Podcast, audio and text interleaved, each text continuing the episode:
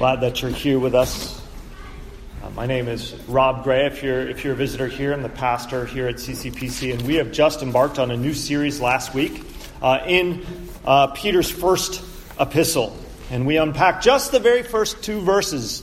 Uh, we noticed how much was in those two verses, uh, just a greeting.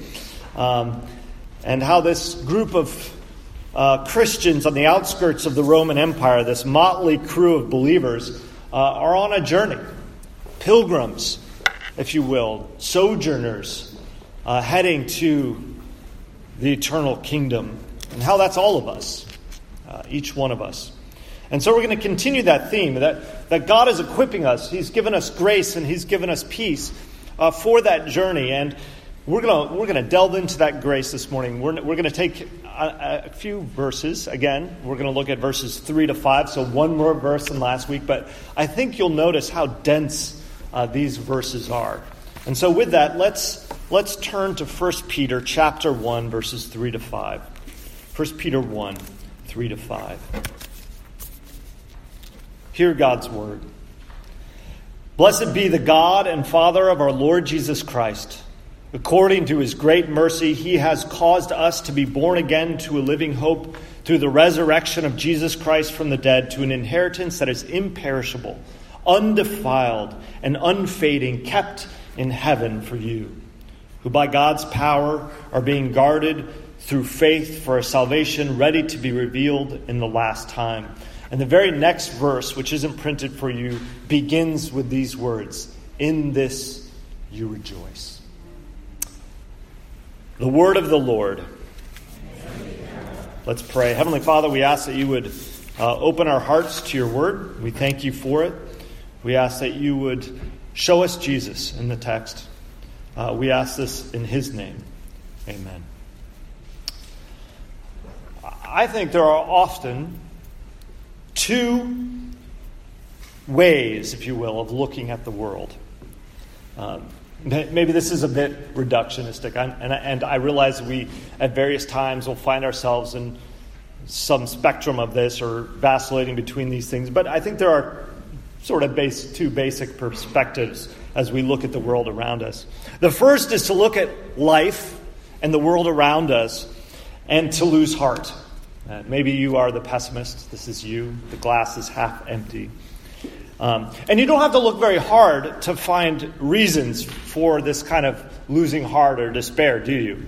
Uh, we can click on the news headlines, we can scan Facebook posts, we can look at our Twitter feeds, whatever. Uh, and some, for some of you, the current events are enough to cause you to despair. Throw up your hands and say, What's it all for? What's it all about? Um, but it isn't just what's going on out there that can cause us to lose heart, is it?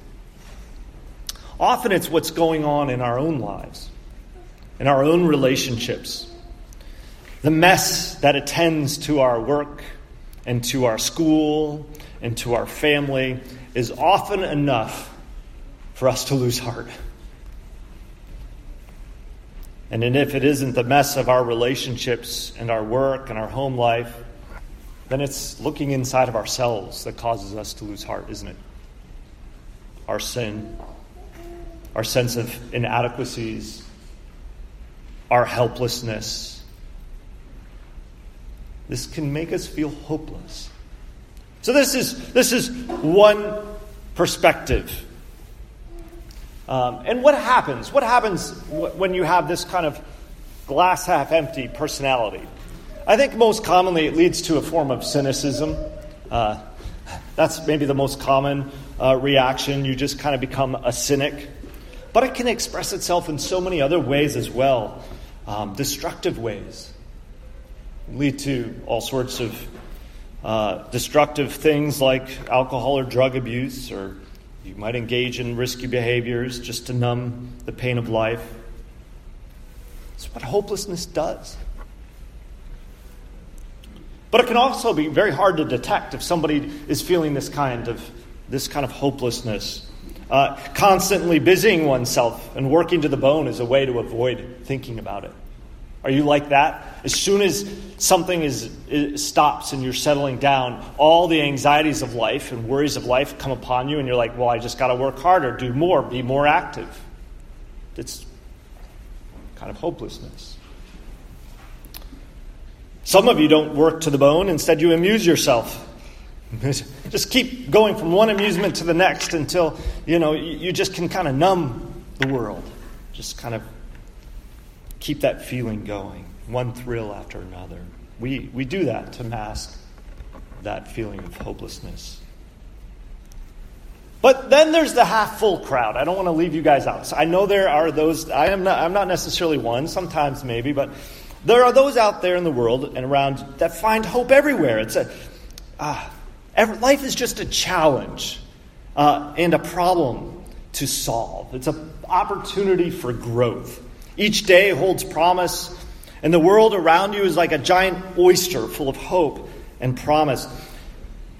You know, and, and the person who is like this oftentimes strives fast and furious. And we all fall on a spectrum, or we vacillate, as I already noted. Uh, I tend towards the first. I tend to think of myself as a realist, not a pessimist, right? That's what we call ourselves. I'm not an idealist. But even I can find myself hoping in the next thing, the next adventure. And the problem is that as we pursue life, if you're an optimist and you're pursuing life with all the gusto and the promise that it offers, how often does it underdeliver? And then that sends me back to my dark side and I become the cynic again, right? You see, the problem with both perspectives with the optimist or the pessimist whose hope is set on this world is that in the end, it never fully measures up, it never satisfies. And that's well, we can say why. It's, there's the brokenness of the sin of this world and, and all the mess of the fall that, that the world has created. Thistles and thorns, right? Thistles and thorns, the, the hardness of life in both our sinfulness and just our humanness and weakness. We need a different horizon, a different perspective. We need somewhere to fix our eyes. And Peter, here in verses 3 to 5, gives us such a horizon. What I have called already in my pre- previous sermon and other sermons a horizon of hope. And in a nutshell, that horizon is Christ Himself.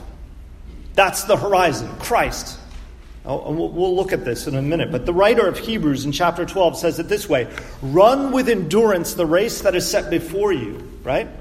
Doing what? Looking to Jesus. Looking to Jesus, the founder and perfecter of our faith. That's the horizon that I want us to focus on this morning. For I believe that it is our hope in Christ that enables us to face the reality of life and all its messiness, and all its highs and all its deep, deep lows. Friends, Jesus is your living hope. We will look at this in three ways. Jesus is our living hope in three ways. First, Jesus is our Jesus is our new life. Secondly, Jesus is our living hope. And finally, Jesus is our future glory. That's where we're headed. Jesus, our new hope. The Apostle Peter begins this section with a blessing. A lot of blessings come from God to God's people. We do this every, every uh, service. At the end of the service, I will give you a benediction, a blessing from the Lord. But here, Peter blesses the Lord. What does that mean? Does he, does he give something that God doesn't have already? I, I don't think so. It isn't as if Peter himself gives to God goodness or, or blessing with his words in that God was lacking something, but he's declaring a reality. The Lord is blessed. The Lord is full of goodness. For Peter to do this, it's an expression of Peter's praise and thankfulness to, the, to God. Peter is about to tell us the wonders of salvation. And so he begins by praising and blessing the Lord from whom this salvation comes. That's what he's doing. He's saying, he's getting excited and he's saying, The Lord, bless the Lord, the one to whom all from whom all blessings flow, salvation. He is the blessed one. And this salvation from God is all of mercy. It is, in that sense, contra what we truly deserve. And yet, He gives it to us freely. So, what is the nature of this mercy of God? The text says that He caused us to be born again to a living hope through the resurrection of Jesus Christ from the dead. I want to examine this concept a little bit of being born again. We looked at this in the book of Deuteronomy. We talked about that need uh, for new hearts. Uh, do you remember at the end of Deuteronomy that all the blessings and curses and the failures of Israel and the future failures of Israel? And Moses sort of concludes with this comment. He says, I will, I will write my law in your hearts. I will transform your heart. Your heart will obey. This is this promise, this declaration.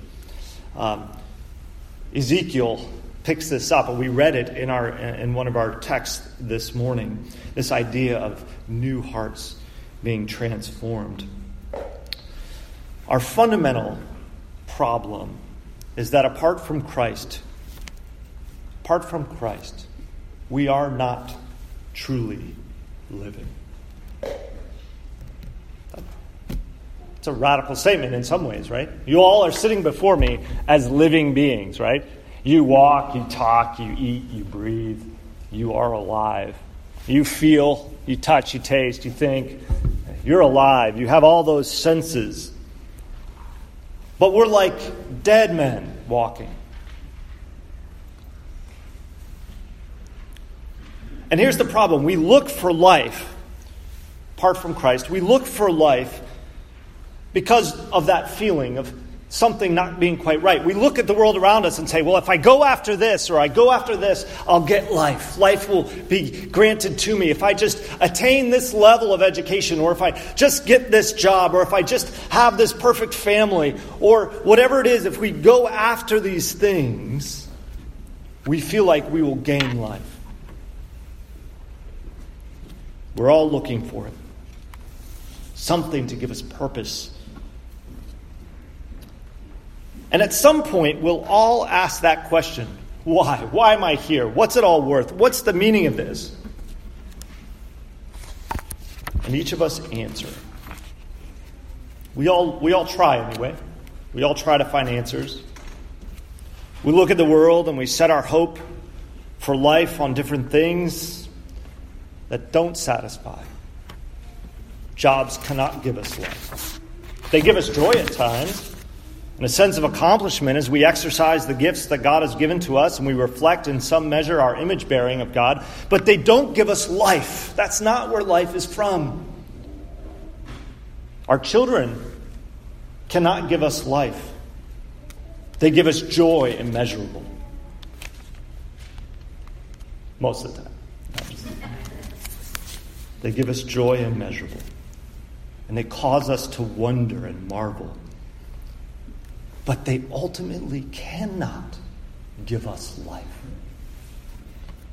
Our spouses, our significant others, cannot give us life. Our communities, our friends, our achievements cannot give us life. White picket fences and big houses and stable jobs cannot give us life. That is not what life is. It's not defined by that. Community service and benevolence, as good as it is, as wonderful a thing as it is for us to do, doesn't give life.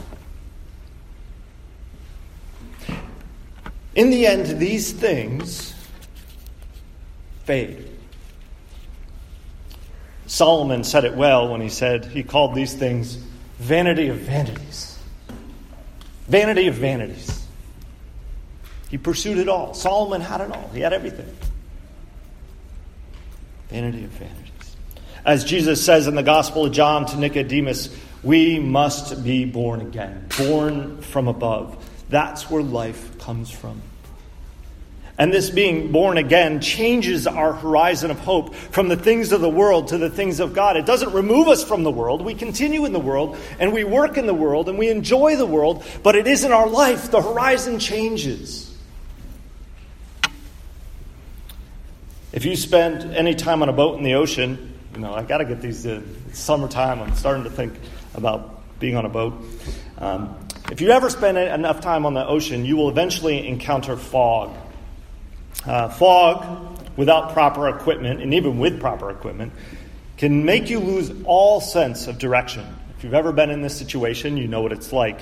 You have no clear view of the horizon. In fact, your sense, like I have a very keen sense of north, south, east, west. When I'm in fog, it all disappears. It's completely gone. One time, uh, my, my dad and I and uh, my family I, I, were on a boat in the fog, and we, had, we got one point of reference. And if you know, there's a type of thing called dead reckoning. You can kind of work out how to get from point A to point B. And so we're there with the charts trying to get this point of reference. And all of a sudden the fog sets in, and we think we have our point of reference. And, you know, all we have is a compass and this chart, and we can't see anything. And we're going along pretty quick, and all of a sudden we start hearing the crashing of waves. That's not a good sign. And all of a sudden, as out of the mist comes a rock. You know, quickly pull back on the, on the engine. You know, and then we're like, well, what rock is this? Now we have a new point of reference, but we don't know what it is. So we kind of maneuver our way. Now we're going really slow, putt, putt, putt, hoping no other boats come along, run into us. But then all of a sudden, we come past the fog bank, and it was like the heavens just kind of cleared away. It was like a, it was like a movie. And there was the sun and the, the, the, horizon, and we could see where we were heading, and we knew where we wanted to go. And we're driving along in the beautiful, calm sea, and there behind us is the, in our wake is a seal. It was like something out of a movie. Being born again is like the fog lifting and a clear vista appearing before you. And the vista is Jesus Christ. How do you know? How do you know you're born again? I often talk to folks who are wrestling through faith and what it means to have faith or to be born again. And is it a feeling in us? Or is it a religious experience that you had of the sense of God? Um, It often includes those things. It does. It often includes those things. But at its core, we know we are born again and have new life because Jesus rose from the dead. It's not simply a vague notion or an experience. It is the concrete reality that Jesus was crucified, that he was buried, that from that place of the dead he conquered death itself and rose. Notice in the text it says, born again to a living hope, which we'll come back to in a minute, through the resurrection of Jesus Christ. That's the horizon. That's the clear skies. To see and know that the Lord Jesus is risen and he has ascended on high and he reigns and he is coming again. Our new life is through his resurrected life. And apart from the resurrection, there is no hope. Listen to these words from the Apostle Paul in 1 Corinthians. This is 1 Corinthians chapter 15. He says, Now if Christ is proclaimed as raised from the dead, how can some of you say that there is no resurrection from the dead? Because if there is no resurrection of the dead, then not even Christ has been raised. And if Christ has not been raised, then our preaching is in vain and your faith is in vain. And if Christ is not, uh, then those who've fallen asleep in Christ have perished. If in Christ we have hope in this life only, we are of all people to be most pitied.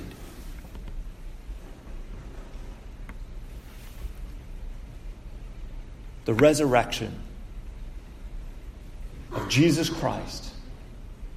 That is the fundamental thing. And he says, But in fact, Christ has been raised from the dead, the first fruits of those who have fallen asleep. We are the rest of the fruit, friends. That's our hope.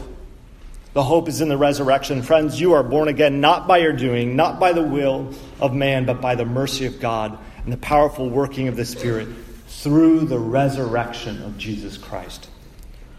Do you want a hope that is not a wish, but a true living reality? Put your hope in Christ, the resurrected Lord. Believer, do your eyes wander from that horizon of sure hope in the resurrected Lord to the things of this earth? Believer, if that's you, you, you, you put yourself like a ship in a fog, lost and hopeless. Have you ever been there as a believer, wandering, wondering, why do I feel so hopeless? Fix your eyes on the resurrected Lord. But in the middle of this verse, it says that we're not just born again from death, but we are born again to a living hope. And this is my uh, second point that I want to look at this morning. So, what does Peter mean by this living hope? On the one hand, he is reflecting on the new life that is ours through the resurrected Lord. As I've already said, our hope is not in the things that are passing away, but in the things that are eternal, namely Jesus, the eternal one. And there is this future perspective that looks beyond the mess of the world and our life and all of its conundrums and problems and sorrows, and it's fixed on that future revelation, right? And, and in the depths of sorrow, when we're most broken and we're most worn out by the world, that future glory comes to the fore, doesn't it? You start to long for it. I'm going to come back to that future glory in just a minute, but I want to come back now to this other sense of this living hope. It's living now. It's a living hope now.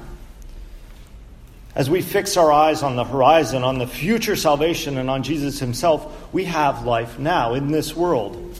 And I want us to consider the ways that this is true. First, our salvation, as a reminder, and life are by the mercy of God, by the power of the Spirit, through the resurrected Lord.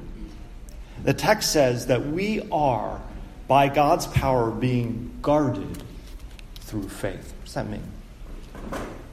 Shielded, guarded through faith. Peter, uh, throughout this letter, draws from the experience of the Israelites in their time of wandering in the wilderness. This is the whole sort of imagery he's trying to pull out that we are the people of God on this pilgrim journey to the promised land of glory.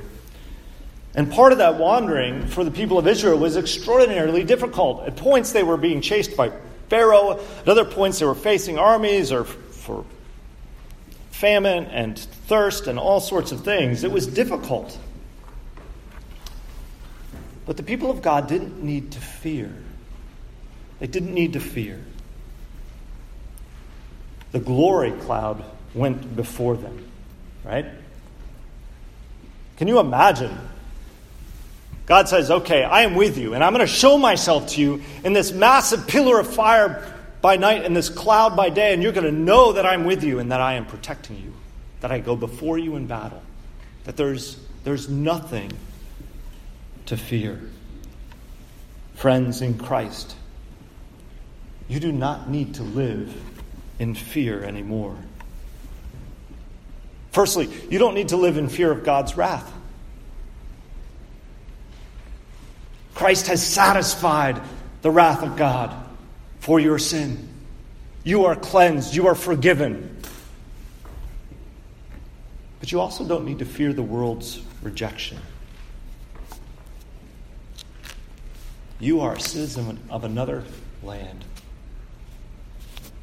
one in which you will wear a crown of glory.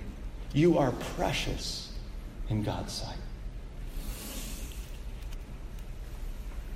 You are a child of the Most High. And you are not defined by your failures or by your sins. You are defined by your Savior, Jesus. His life is your life. Not only do you not need to fear, but you don't need to strive. Jesus said, My yoke is easy and my burden is light. Uh, the world, friends, is a punishing place, isn't it? It is. It's, it's striving. It's going after one thing after another and always competing. It's, it's the fear of being left in the dust and that you always feel like you're being measured and that you always need to perform. In Christ, you have a living hope not based on your merits, but based on his work, his obedience, his death, his resurrection. Finally, not only do you not need to fear, not only do you not need to strive, you don't need to despair. I opened with that talk of the despair that comes so quickly in our lives, but you don't need to despair. The things in this life, as wonderful as they are, as part of God's good creation, they're not ultimate. They're in a state of decay, but there's a day when all things will be made new. That means the work that we do, we can go with all gusto and joy because we know that as we, as we work out God's good gifts in our life, uh, as we do work, we're, we're, we're picturing the kingdom to come. And even if the things before us fall, we know that God is making them new again in glory. The pain, the sorrow, the decay, the brokenness, the sin, the hurt, the grief, the failure, the strife, the warfare, all of it will be gone.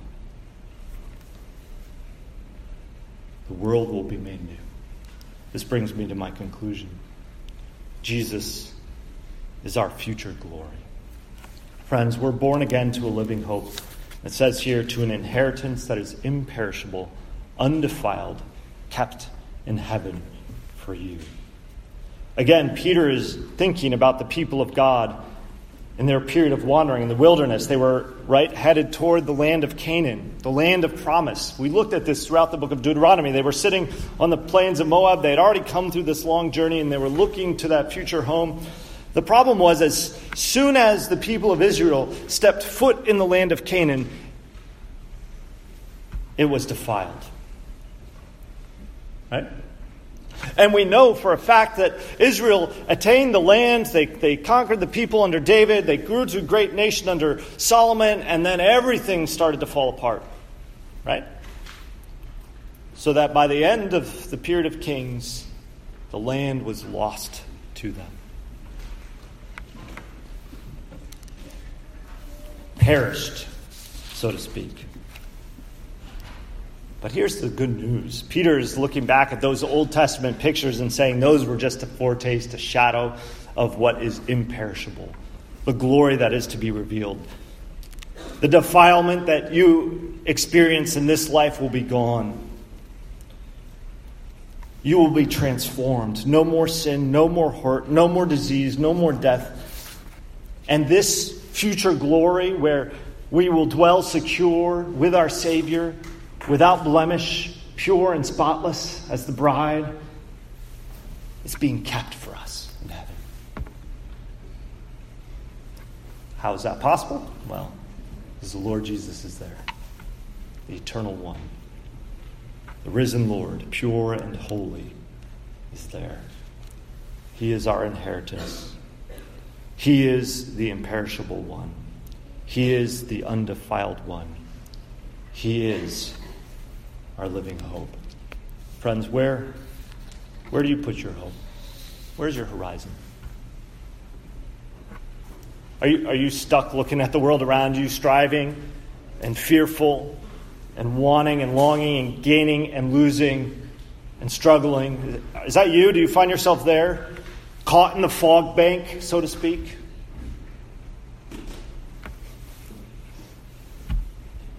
Christ has revealed himself to you. Put your faith and trust in the Lord Jesus Christ. Next week, we'll come back to that topic of faith, guarded by faith. Uh, we'll look at that in particular as we look at the testing of our faith uh, in this world. But for now, I want us to see Jesus, our future glory, our horizon of hope, and our new life. Let's pray. Heavenly Father, we thank